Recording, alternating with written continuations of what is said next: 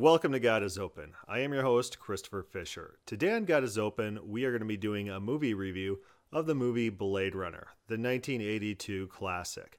And then we're going to be taking some themes, some concepts, uh, what, what we learned from this movie, and we're going to try to apply it to the Bible. What does it mean for human beings to have value? What does it mean for human beings to be made in the image of God? Can this movie and similar literature and fictional movies, uh, TV, stories, can they teach us anything about the value of human life? Can they can they give us a sense of what it means to be made in the image of God? So, Blade Runner, 1982. This is a classic movie. This is a cyberpunk movie, one of the first of its kind. It kind of borrowed a lot of elements from the old Metropolis movie. If you've ever seen the black and white movie, and it was made in Germany before World War II, and it, it just features this almost a dystopian future. This this world after everything has fallen apart, and you got the haves and the have-nots. And Blade Runner picks up on these types of themes that we see in these this earlier movie. It takes a lot of the architecture that you find in Metropolis. It takes takes kind of this uh, classism where anyone in Blade Runner, their goal is to get off world.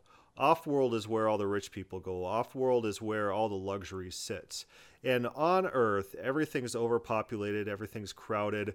It's uh, very bleak. You see a lot of fog scenes. You see a lot of uh, buildings that are just rise into the fog out of nowhere. There's only a few cars flying around, but every time you get street level, it's very populated, very urban, very. You, you don't feel very secure in the, these uh, areas. Blade Runner is magnificent at its visuals. Uh, I would say Ridley Scott is one of my favorite directors for just just how he gets the camera to operate, the the, the shots that he gets, and and the scenes that he gets, and the plots that he puts forth. And Blade Runner is no exception. This is this is the classic movie that everyone looks to as as the defining movie in sci-fi, more so than I would say even Star Wars. Star Wars is kind of amateurish when you when you compare it to Blade Runner. So the the concept of Blade Runner, the the background plot is that there have been synthetics designed. These these replicants is what they're called. These robots who look like humans, act like humans, are indistinguishable from humans, but these things are tasked with doing jobs that human beings uh, would not be able to do uh, normally. The hard labor, wars, for example. So you have uh, even pleasure bots, of course. This movie does not explore the sex industry quite as much as the, the latest Blade Runner release, the Blade Runner 1949. But this movie nonetheless has these these pleasure models, these robots. Look at this. As I'm talking, if you're watching the YouTube version of this, we're, we're rolling the film and it starts off with these beautiful visuals of this this city and you get all these uh, shots of fire shooting up and flying cars in the midst of it just a sea of lights it's these beautiful shots like this that really define the movie. Just explosions everywhere. But moving on uh, we are introduced pretty quickly to this scene where there's an interviewer and an interviewee. And the purpose of this scene is for this interviewer to try to figure out if the interviewee if he's actually a robot or if he's human. Because remember, in this universe, these replicants are so close to human beings that there's there's no real distinguishing factors. And so, what these uh, Blade Runners is what they're called. These people who are designed to hunt down these robots and figure out where where these robots exist on Earth they they have to use these uh, these tests in order to get physical responses. They have to use tests to see see how if if these robots react in a human like way or not. And then of course, if they do detect that this is a, a replicant or a synthetic uh, a, a android per se, uh, they go ahead and quote unquote retire it. They kill it because the human population on Earth, they're afraid of these things because these things have been shown previously to have rebelled against humankind, killed human beings. And and that, that's one of the interesting topics that this movie explores. So, if these replicants exist, if they're able to comprehend their own existence, their own mortality, their own enslavement, and they're able to rise up against their oppressors, what rights do they have to do that? Do they feel do do they do they have the right for to uh, control themselves, or do they have to go along with this slave labor? Are they destined to do what they've been programmed to do, and do they have any self worth? The entire film, the entire premise that these Blade Runners operate under is that replicants have no rights. Replicants are just robots. Replicants you could kill at will. And just even the euphemism retiring for killing one of these things is is purposeful in this movie. It it signals to the user, the watcher, that that these things are just being viewed as disposable objects. And this concept the film wrestles with throughout. So in this first opening scene, we see this guy, he's being interviewed, and he seems like just an average Joe. He's, he's a guy who who's just a normal worker, and he's being interviewed by this uh, suit type who who we, we see him as kind of uh, a little high and mighty for himself, and he's he's, he's trying to get a, a emotional response. So he, he talks about the whole turtle test. You, you see a turtle in the desert, it's you turn it over. Why do you do it? And the the guy, he's confused. He's like, I try to help the robot. No, I can't do that. The interviewer says, You don't do that. You flipped him over. Why did you do that? Why did you do that? And he keeps trying to rile this guy up. And he's watching the eyes closely to see if there's any reaction, an emotional response to these questions. And from that emotional response, he could try to figure out if this guy is human or if he's synthetic. Because if he's a replicant, he's going to be re- react in different ways. He's he's not going to have the full range of human experience. Again, another theme that this movie wrestles with. Do our experiences, do our life experiences, do those define us? There, there's a critical scene that we're going to get to later where the replicant he, he's he's basically telling a human being that he's lived longer and had more unique experiences uh, than any human ever has and uh, all those things are going to be dying with him. It's just like if a human being's going to die, all their thoughts, all their passions, everything about them dies with them. So we just saw that in this scene that this guy turns out to be a replicant. He pulls out a gun and he shoots this Blade Runner. We don't know he's a Blade Runner yet. We kind of get the details of that later. The cops then are forced to pull in an older retired Blade Runner in order to fulfill this job. And we are then introduced to the Harrison Ford character, Deckard. We cut over from the interview scene and we get a lot of these uh, beautiful splashes again. You see all sorts of advertisements, a sea of lights. You got uh, airships flying with spotlights. It's just a, a perfect cyberpunk environment. And the latest movie, the the sequel, does this as well. It does it uh, even better, I would say, because they have more access to funds, technology, better costume and set designers. But still, even so, this 1982 Blade Runner holds the holds the test of time. It could be released in the modern day, and people wouldn't wouldn't be able to tell that it's a 1982 movie. It's it's that good. The visuals are that advanced for the times. The, the shots are stunning. Just look at this. These uh, these tubes. Uh, th- this is all done with miniatures, by the way. There, there's there's a team trying to do an amateur version of Blade Runner, just trying to replicate the use of miniatures to get these same effects. But the cops, since they need a new Blade Runner, they go find this retired individual named Deckard. He's approached by the actor Edward James Olmos. You might remember James Olmos from from the TV miniseries Battlestar Galactica, which explores a lot of the same themes that Blade Runner explores about the value of uh, synths, uh, the value of replicants, the value of uh, Cylons, as they're called in Battlestar Galactica. At what point is a human a human? At what point do emotions, uh, experiences, uh, self worth, self understanding yourself, self awareness, does that make one human being? What what makes someone worthy of value and uh, something not worthy of value? That's that. Those those are the primary themes in these types of movies. So this individual, uh, Deckard, he's brought in uh, kind of against his will. He doesn't want to be doing this, but he's put on this project to hunt down these rogue. Uh, replicants. These these people who have risen up on one of the colonies on which they were they were workers and they rose up, killed a bunch of human beings. They they took a ship and they came to Earth. And everyone's perplexed about this. Why? Why would why would these uh, these robots would why would they rise up against the people who are enslaving them?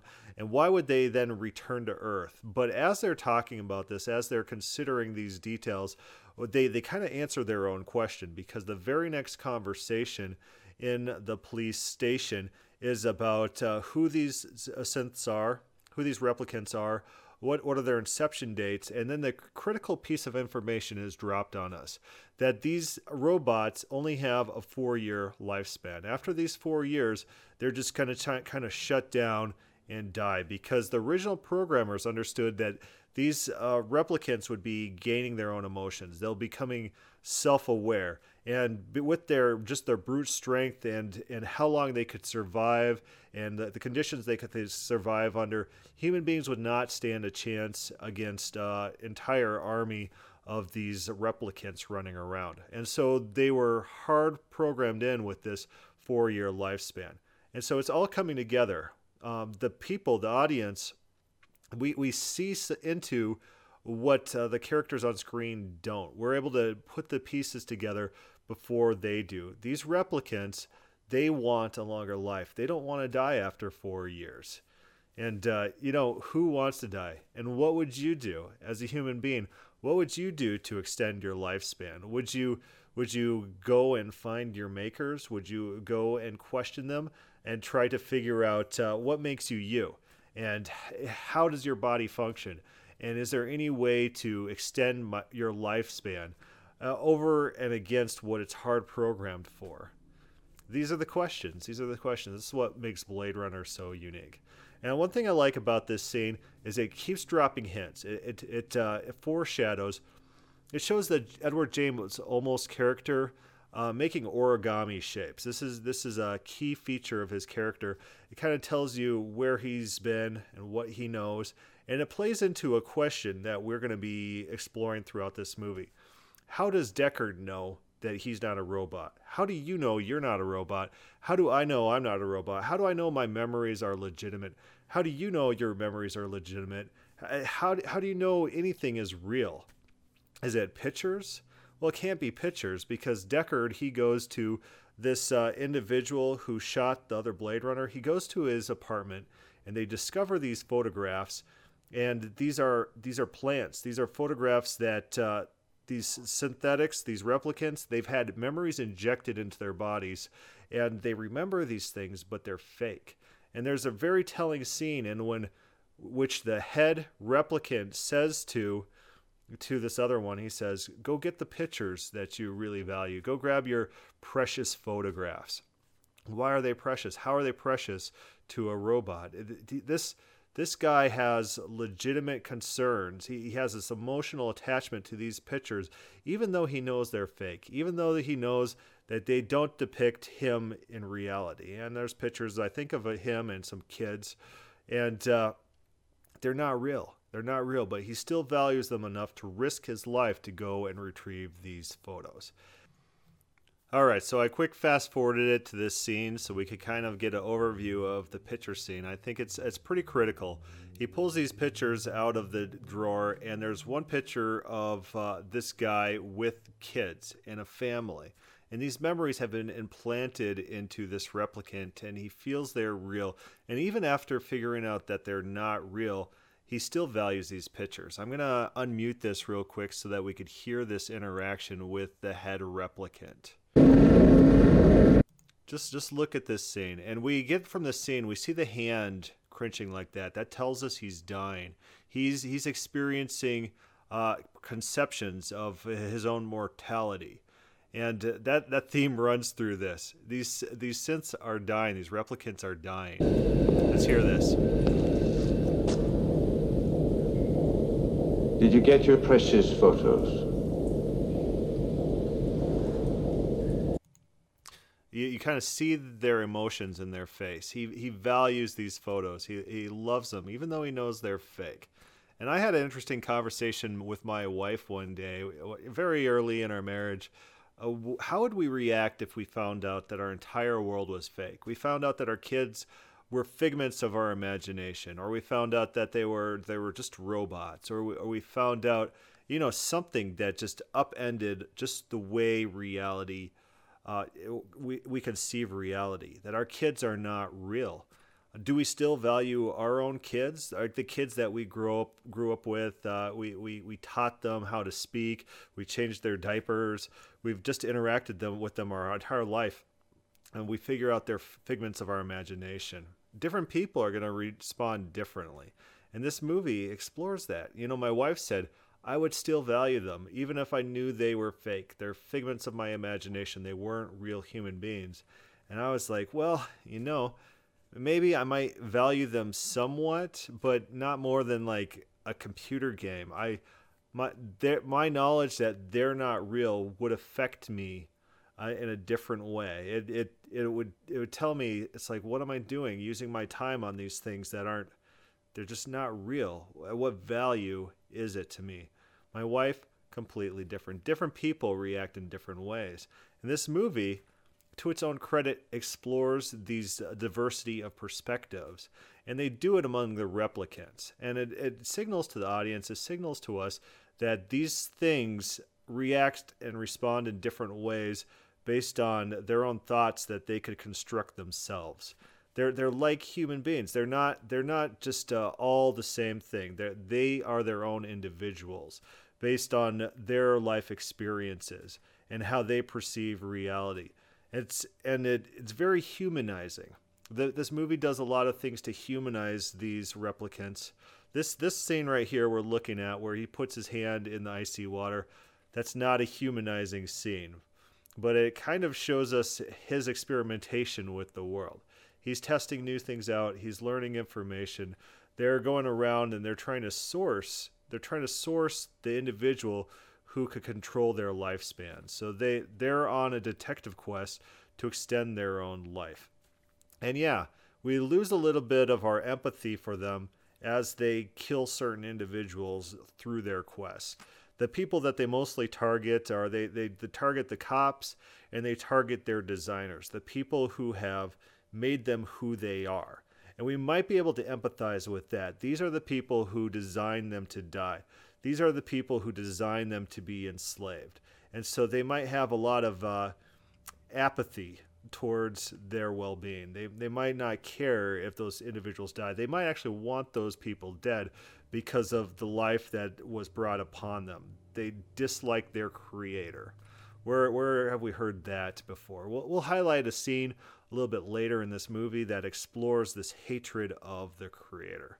But I'm going to r- rewind the movie just a little bit because there's a great scene where Harrison Ford he goes to the Tyrell Corporation, and Tyrell Corporation is the corporation that has created all these replicants. They're they're the main producer, and they've experimented and came up with uh, this latest generation replicant, and it's uh, in this character that is introduced to us as Rachel, and even even Deckard, he's a seasoned Blade Runner who has hunted down all these replicants. Because she's such a late generation model uh, he even even he can't figure out that she is a replicant without extensive testing. And then he finally is able to figure it out and we empathize with her because she becomes very quickly privy to the fact that she is a replicant which she did not know before.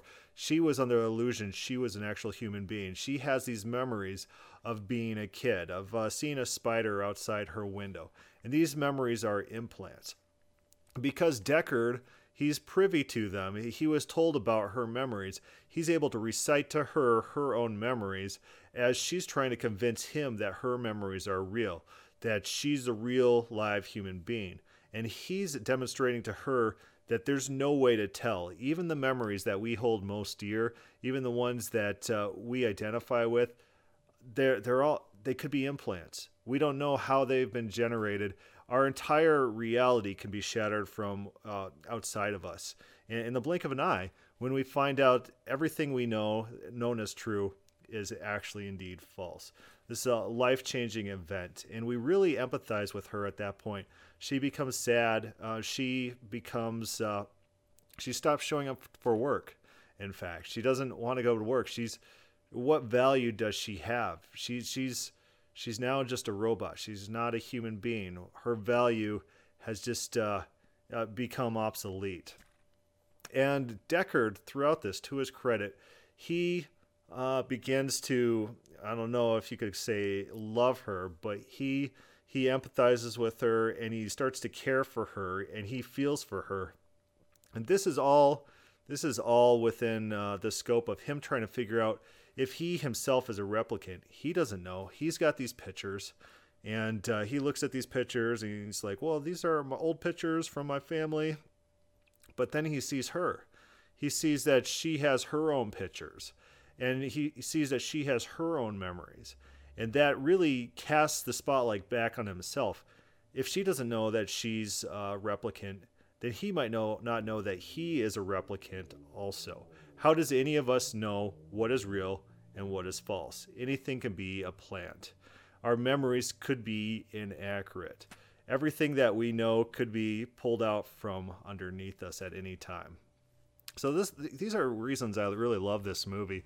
Just the themes that they explore, just just the interesting perspectives, and it's a great thought experiment even for our own lives. What if everything around us wasn't real? And I was just at the Thomas Jay Oord lecture series, and one of the psychiatrists who were interviewed, he pointed out this this thought experiment that he gives to his patients sometimes. What if you found out tomorrow maybe maybe there is a God. You find out there is a God, but there's no heaven or hell. Once you're dead, you're gone, and nothing else changes. And he said a lot of their responses was uh, the desire to care more for the earth, which I I guess I guess if that's his experience, I don't know. I don't know. Maybe maybe his uh, his client base self selects, and so it might not be a typical response of the general population. But my response to that, if there's no heaven or hell, it's not going to be to take care of the earth. I'm going to tell you that. It's not going to ta- be to take care of the earth. Maybe it would be more like uh, eat, drink, and be merry, for tomorrow we die. Right? That's a, that's a biblical concept. But yeah, just just everything that this this movie points to us and it makes us grapple with all, all these different uh, scenarios, themes, all at the same time, and question questions that we pull into the real world in our own life. What makes us have value? Now, do these replicants do they have value? Is it their emotions? Is that what makes them value? How about their indistinguishability between themselves and human beings? If you can't tell what is a human and what is not a human, how do you how can you say that it's not a human right is there something within us that makes us human makes us special gives us value that just making an exact copy of a human being just just machining it putting it together as a machine would that be a human being would that individual have a soul and and blade runner this original blade runner 1982 doesn't use the word soul not not that i remember but the new one does. The sequel does, and they they throw it in the guy's face. He, they say, "You don't have a soul, you replicant." The the head lady says that to to her Blade Runner, who goes out and hunts down the replicants. And in the new Blade Runner, of course, their Blade Runner is a, a replicant himself. That's made obvious very very early in the movie and uh, they kind of played their cards maybe too fast. But they were trying to explore a movie with a perspective from someone who knew that they are a replicant already to try to deal with uh, the emotional fallout from from living the, their their perspective. In this movie, you get a perspective of someone who is human. Harrison Ford, in his interviews, he says that Deckard is a human, and uh, Ridley Scott says he's not. So I'm gonna I'm gonna side with Harrison Ford because it makes it a better movie. That uh, that Harrison Ford is a human, that Deckard is a human, because it, it relates a lot more to you and I about uh, how we view the world and, and things that we should think about. And uh, the new movie, the guy could be a synth. Yeah, the guy could be a replicant, and that works. That works for that movie's aesthetics. That works for that movie's themes but it doesn't really quite work as well for this movie. So I'm going to choose to side with Harrison Ford on that.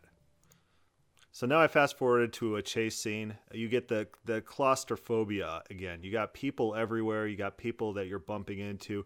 Everyone's living their own lives. They all got their different outfits on, uh, different unique styles. You got some Asian aesthetics. You got some some looks like uh, you know uh, hats and goggles going on that are not quite Asian. You got interesting s- symbols. It's it's like like a hodgepodge of all different cultures uh, just mashed into one massive block of people. That's uh, I love these these aesthetics in these cyberpunk movies that are like this. Just the detail that goes into these scenes. But he's chasing her down, and he goes ahead and finds her out and shoots her dead. And who is sitting there but uh, the Leon character, the replicant that we met in the beginning? He sees his friend die, and we see his reaction to that and his face is a shock. Let's let's see if we can't get to that scene real quick. So here she get, gets shot through a window. Uh, beautiful scene going on there, and Leon sitting there with his his eyes. He's in shock. His friend has died, and you see that throughout this movie. Every time another replicant dies, the shock and horror on the surviving replicants. These are their friends. These are their buddies the people who have the common goals. They're they're all trying to achieve the same thing, is uh, living longer, and death, mortality, really affects them on an emotional level. And look at this. Look at this this scene uh, where Harrison Ford then comes face to face with this robot. This robot, this uh, replicant, they're they're superhumans. This is why human beings fear them because these people can do what human beings can't. They're a lot stronger, a lot faster. They don't have to weather the elements as much. They uh, we don't know do they eat? Maybe they eat, maybe they don't, not quite talked about. But all around they're like a superhuman and humans can't compete on any level. And human beings react in terror and they try to destroy these things. They try to enslave these things and use these things. And these things be, ha, take on a life of their own where they're fighting for their own survival. It's hard not to empathize on some level with the replicants in this movie. Even though even though the replicants do do bad things which which distance themselves from the audience at times. They're, they kill likable characters, uh, maybe for plot reasons that the, these certain characters are killed to move the plot ahead, but but still we, we feel for them. We understand their plight. Yeah, sorry to jump around. We're going to go back to the interview scene in which he first encounters this Rachel character. And we start out with these stunning scenes of uh, clear skies, very, very light traffic in the sky. The, the sky and these airships are contrasted with the busy streets below. Down below is the hustle bustle, the people, the groups of masses that that bump into each other and smash into each other as they're weaving and trying to get through their daily lives. And up in the air, it's clear. We get these beautiful scenes of just just nothingness. And I think this is very purposeful. And then you go into these buildings of these rich individuals, the Tyrell Corporation, who makes these replicants. And again, it is empty. It's contrasting uh, the uber rich, the people who can afford space, and the people who can't afford space, the people who are always bumping into each other. And Deckard's own apartment is fairly small. Probably a pretty expensive uh, apartment if you were in modern day New York and had an apartment that size. So he might do pretty well for himself within this this universe. A lot of people probably don't live like that, but we we get the contrast. We understand how one segment of the population lives in this world and how the other lives. This interview with uh, the Rachel replicant is very interesting. She throws back questions at him. She she exhibits characteristics that he hasn't encountered before. She asks him questions and engages with him in a way to question, you know, uh, how do you know that you're not a replicant? She doesn't say it in this scene, but she says it in another scene. Have you ever done the test on yourself? She's questioning him. How does has he know he's not a replicant? He might be in the same boat she is because she didn't know she was a re- replicant before these tests. Maybe he as well will find out something stunning that's going to shake his foundations. Everything he believed to be true is going to be found false. But she asks him, "Have you accidentally ever expired or retired a human being. Have you ever done that? because uh, since, since replicants are so close to human beings, it's hard to tell the difference. You don't know who you're shooting. You're shooting, it could be a person there. It could be a person. And that tells us as the audience, that signals to us that there's no practical difference in this universe between the replicants and the human beings. Just the replicants are or might might be stronger, have higher tolerances, but they're indistinguishable. We don't know. You can't tell. So what is it then? If you can't tell the difference between a human being and a replicant, how do you know there's a value differential as well? How, how can a replicant not have the same value as a human being if they're indistinguishable?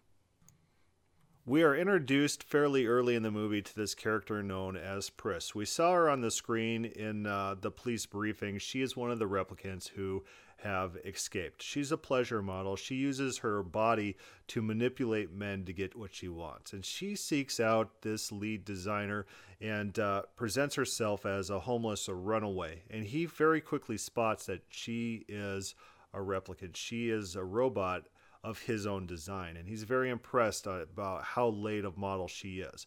But she tries to manipulate this individual into giving her access to the lead Tyrell CEO. I think the guy's name is, in fact, Tyrell. He he's he's the head of the company, the person who designed them with this failsafe, this four-year time frame that's going to kill them, and she's able to play on his emotions. He's got a rare disease.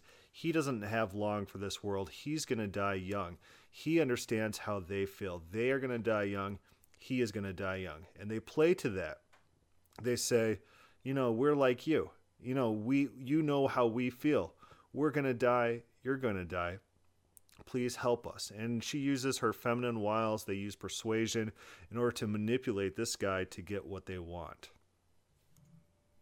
We're now moving to a scene in which the lead replicant he enters the apartment where Pris is with the lead designer, and they both together work to manipulate him. And we're going to listen to this scene. We're going to see how it plays out.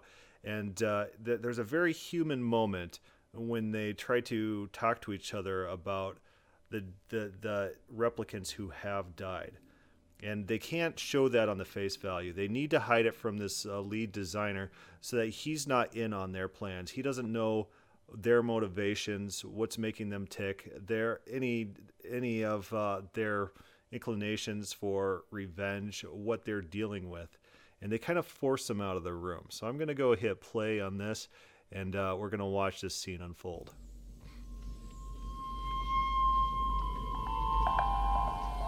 So here the two individuals are kissing. I've the some guy breakfast. he makes up an excuse to make some.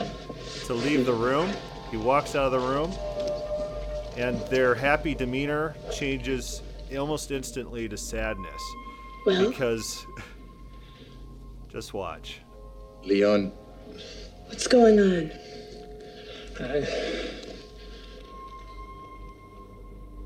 there's only two of us now.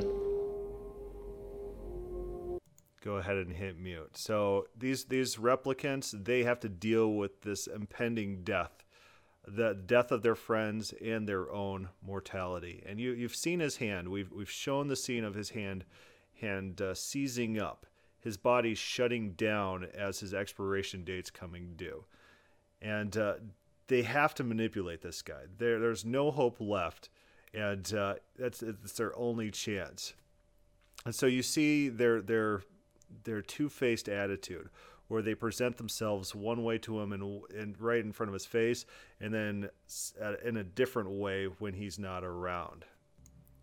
Through use of manipulation they get the lead designer to bring him to the penthouse suite of the tyrell at the, at the top bunk and almost instantly tyrell identifies the the replicant as his own creation and he, he, he treats them in an academic way. This individual, it, good writers write people as individuals. They have their own motivations, their own quirks, their own desires. And this Tyrell guy, his MO is that he's the intellectual type. He doesn't understand common sense. He doesn't understand how to interact with individuals. And he tries to speak frankly and academically towards this replicant without consideration of the ramifications. And it really doesn't play out very well for him in the end. Because what does the replicant want? He wants his life extended. And Tyrell tries to very calmly and academically explain no, this is hard coded. The process is started. There, there's no fix. We've tried these various fixes. Uh, you're suggesting fixes to me, and uh, we've we understand those fixes. We've tried those fixes, and those fixes didn't work. So, what would someone who is street savvy do? They would probably say, "Oh yeah, th- that's a great idea. Uh, let's go try that on you and extend your life." That way, you know, you give that guy hope, you could get them out of your apartment, and you're no longer in danger of any retaliation. Telling someone that they will die and it is your fault is not a very good strategy for prolonging your own life. And and it's a quirk. It's a it's it's a character quirk. I, I love it when writers they write different individuals, different people. It's not every single character is the voice of the author. And, and let's let's hear this scene out. What seems to be the problem? Death. Death. Well, I'm afraid that's a little out of my jurisdiction. You... I want more life, Father.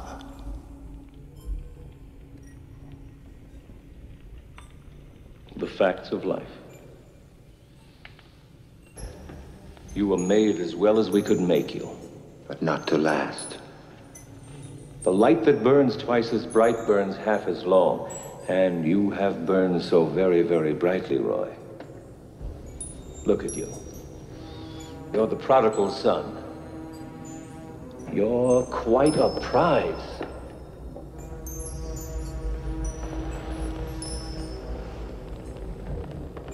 I've done questionable things. Also extraordinary things. Revel in your time.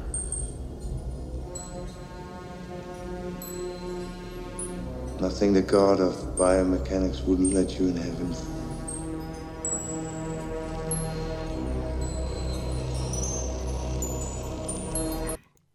So Roy, the replicant, he goes on to kill his creator.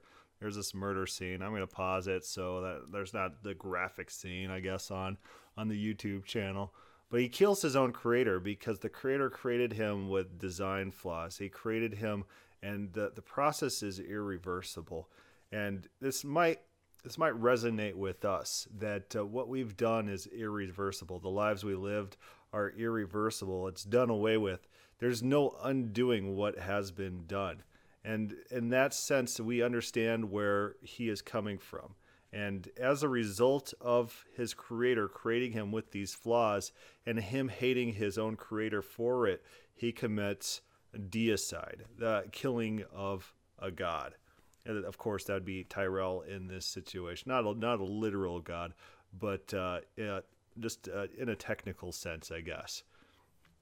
But from this, he learns about his own mortality. His body is shutting down and there's no reverse for this. So what's there left to do is uh, regroup with uh, his his girl, the the last remaining replicant of his party, and pretty much wait for death. But Deckard is on scene. I'm gonna hit play here. We're gonna kind of watch this scene a little play out. There's a body that's reported to Deckard, and this is the body of that lead designer and this is why I said earlier that this might be a plot thing that this individual's killed because his dead body leads them to this apartment where these replicants are. And we proceed to the final battle in which Deckard tries to finish off these replicants. The irony is, the irony is that these people were going to die automatically anyway without his intervention in the first place. So what's he doing? This is a job he didn't even want to do, and he's going and performing this pointless task, not really doing anything but uh, just carrying out pointless activities. He kills Pris fairly easily. There's this uh, little fight scene where she dances around and he just kind of shoots her. Maybe kind of like the Indiana Jones scene where he shoots that uh, guy with the sword. It's uh, just look at look at the scene here. The the lighting, the lighting always in these cyberpunk movies are very dynamic You got a lot of darks and a lot of light beams uh, shining through, highlights and silhouettes. I really like the aesthetics of this movie, as I've already described to you. The, the new movie as well, some beautiful, beautiful shots. I'm to probably try to throw maybe one or two on the screen so that the audience gets an idea of what the new movie is like. But he's walking through this building. He doesn't know what's real, what's not, what's a robot, what's a threat, and he's dealing with these uh, these superhumans. And uh, himself, he's only got human level capabilities. He doesn't know if he's a synth or not. But if he was a synth, he's he's just a human synth, the one that has the same type of uh, reflexes, the same type of weaknesses that human beings do. He kills Pris, and just in time for Roy, the head replicant, to arrive on scene and find the dead body of his last love in this life, which sends him into a rage. And we see this fight scene where Roy chases him all through all through the building, up and down, and uh, breaks his hand. Has chances to kill Deckard, but uh, refrains from doing that. What is that telling us? That he he's not trying to kill Deckard. He's trying to play with him. What's he trying to do with him? What, what's his purpose in all of this? And we see the replicants, his hand, his hand cringing and uh, breaking, his body shutting down, and he knows it. He's on the verge of death. And who's his last person to confide in? It is Deckard, his enemy, the person who wants him dead. So I'm going to fast forward to the scene on the roof, and uh, the replicant actually saves Deckard from falling off the roof, and he does it with uh, a nail in his hand. Is that uh, Christological symbolic imagery? He shoves the nail in his hand to try to restart his hand. His hand is dying down, and he wants to give it some stimulation so it still works. And this nail he uses to plunge into Deckard's hand both hands are connected by this nail as he pulls them up from the abyss. Might have another more symbolic imagery, maybe their intertwined fates, maybe their just their commonalities that both individuals kind of understand each other, want the same thing. Their their hands are combined through this nail. Uh, I can't quite get to the scene, but he pulls them up onto the roof, and we have what is what I consider one of the best scenes in cinematic history, in which Roy, the replicant, tries to explain to Deckard just his thought process before he finally dies. Just just just things that that go along with this mortality that he's been facing for for his life. Throughout this entire movie, he's watched his friends die and he knows that death is coming for him as well. We got the nail scene there if you're watching on YouTube. And he just sits down. He just sits down. Than fear, isn't it? That's what it is to be a slave.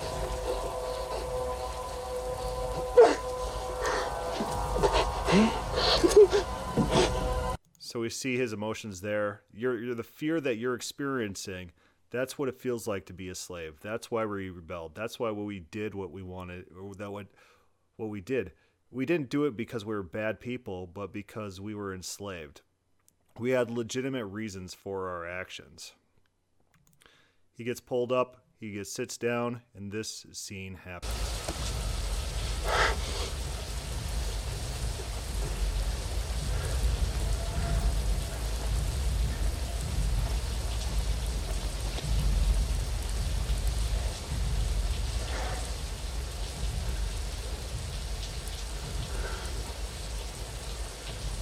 I've seen things you people wouldn't believe. Attack on fire off the shoulder of Orion. I watched C-beams glitter in the dark near the Ten Tannhauser Gate.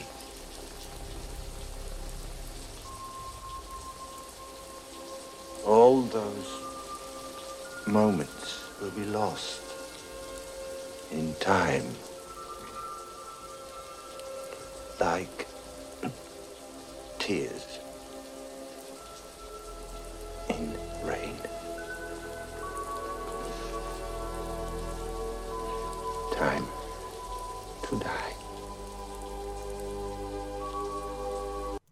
time to die phrase is a reference to earlier when Leon the replicant attacked Deckard and said, Time to die. In this sense, in this context, he's referring to himself. His body's shutting down, he's dying. We see this dove fly away, symbolizing perhaps his soul ascending to heaven. But this, this monologue, uh, this uh, beautifully, beautifully constructed, was uh, if, if you look at what the actor himself said about this is is impromptu. He he constructed it himself that our memories uh, disappear like tears in the rain, and that's a very good em- imagery, especially for this scene in which it's just pouring rain. And it doesn't matter if you're crying; your tears are no different than they're indistinguishable from from just this onslaught of rain that just washes it all away. He's saying, I've experienced these things. I've had these amazing experiences that no one else has had. And all these things are just going to disappear with my death. And as human beings, we could really relate to this. All our experiences, everything we've lived up to for till this moment, and then then then we die. We die. I always think about that in, in war films. You're watching a war film, and you know, war films, of course, based on reality. But all these individuals who go out to war, they've lived their entire lives, uh, 20, 30 years of their lives up to that moment just to be shot and to die in battle. Uh, it's it's tragic. It's a waste. All their life experiences, all their loves, all their joys, everything that they held dear, their family, their relationships, it's all gone in this one senseless act. And death is very senseless. One of the things this movie tries to do is have us wrestle with the concept of death and dying and what it means to die and our own mortality through the lens, of course, of these replicants and Deckard himself. This last scene we're going to cover. Uh, we learned that the Edward James Olmos character was at Deckard's apartment, but chose not to kill the Rachel replicant and allowed them to escape. He showed some humanity, and there might be there might be a clue for the Deckard is a synth because the the last origami shape is a unicorn, and that's what Deckard was dreaming about earlier in the movie.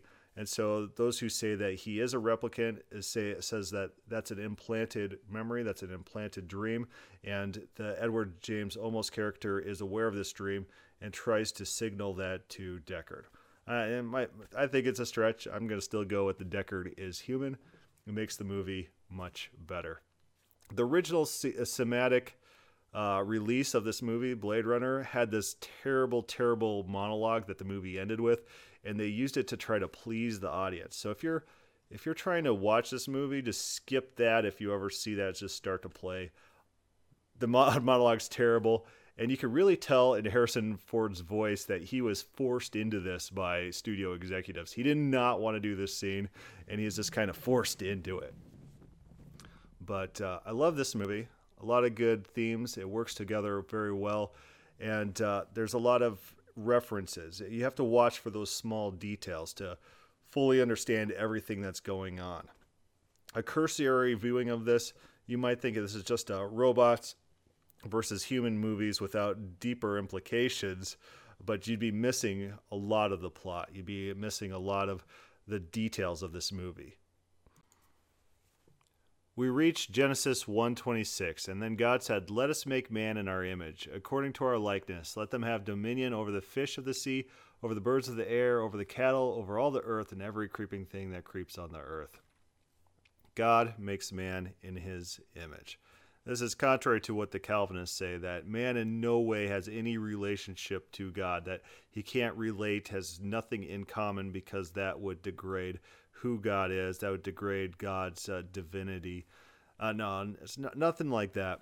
Human beings are made in God's image. So, what happens when someone made in God's image makes something, a robot, a synthetic, a replicant, in their own image? Can we create something with value because of our relationship to God?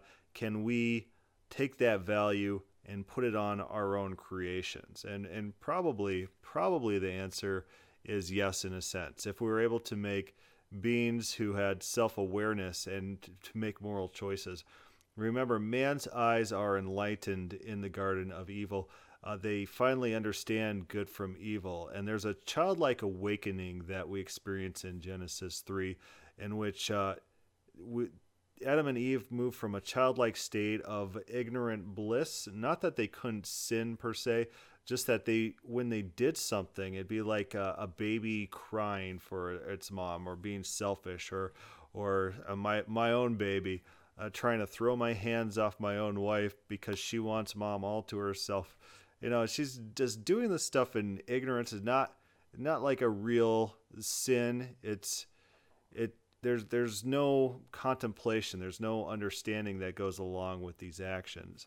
And Adam and Eve are moved from that state into a state of total awareness, brought into reality.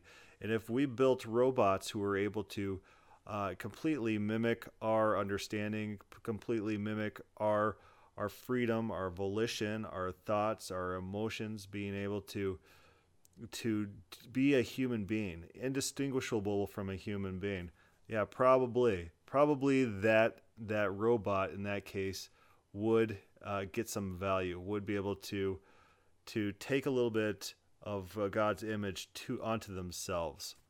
But getting to that state is the problem. There's something called the Turing test in which different computers are trying to trying to be programmed and the goal of the Turing test is to get that program to so thoroughly replicate a human interaction that's indistinguishable from the real human being. And that's exactly what Blade Runner is about is uh, trying to create something so indistinguishable that's able to pass a test. The, the test that they administer is a form of Turing test. How would a human being react to these emotionally leading questions? You also get a little bit of that in the, the latest Blade Runner sequel, where they try to get uh, synthetics, get these replicants to to flash emotions. They, they try to see if they, they've moved off their baseline, if they're becoming self aware, if they're starting to think on their own. And they do it through these rapid, rapid questions, rapid uh, word response exercises to see if how that individual reacts. If he reacts in a stoic way or if he reacts with a lot of thought behind those actions. That's their test. All right, this this review has gone long, and we didn't talk quite as much about being made in God's image as I would have liked, and maybe we'll we'll probably have to dedicate a podcast just directly to that and the various views of of what specifically that means. But uh, I really like talking about the themes that Blade Runner brings up, the questions, what what gives us value. Uh, can other things gain that value? What makes a person a person? Do we know ourselves? Do we know our own lives, our own thoughts, our own life experiences? How would we react if we found out our entire world was fake, everything we knew was a lie? Yeah, that's it's a great thought experiment. But if you have any questions or comments, send that to God is Open. Thank you for listening. Thank you.